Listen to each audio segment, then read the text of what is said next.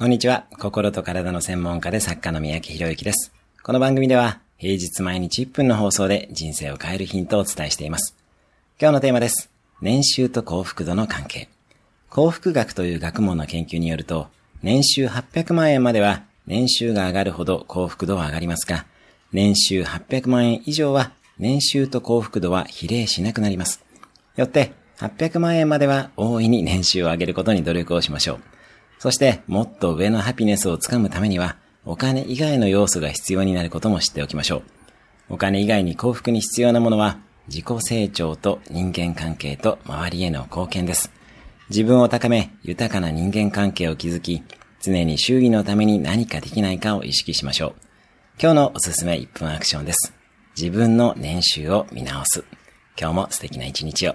登録、シェアなどいただけると嬉しいです。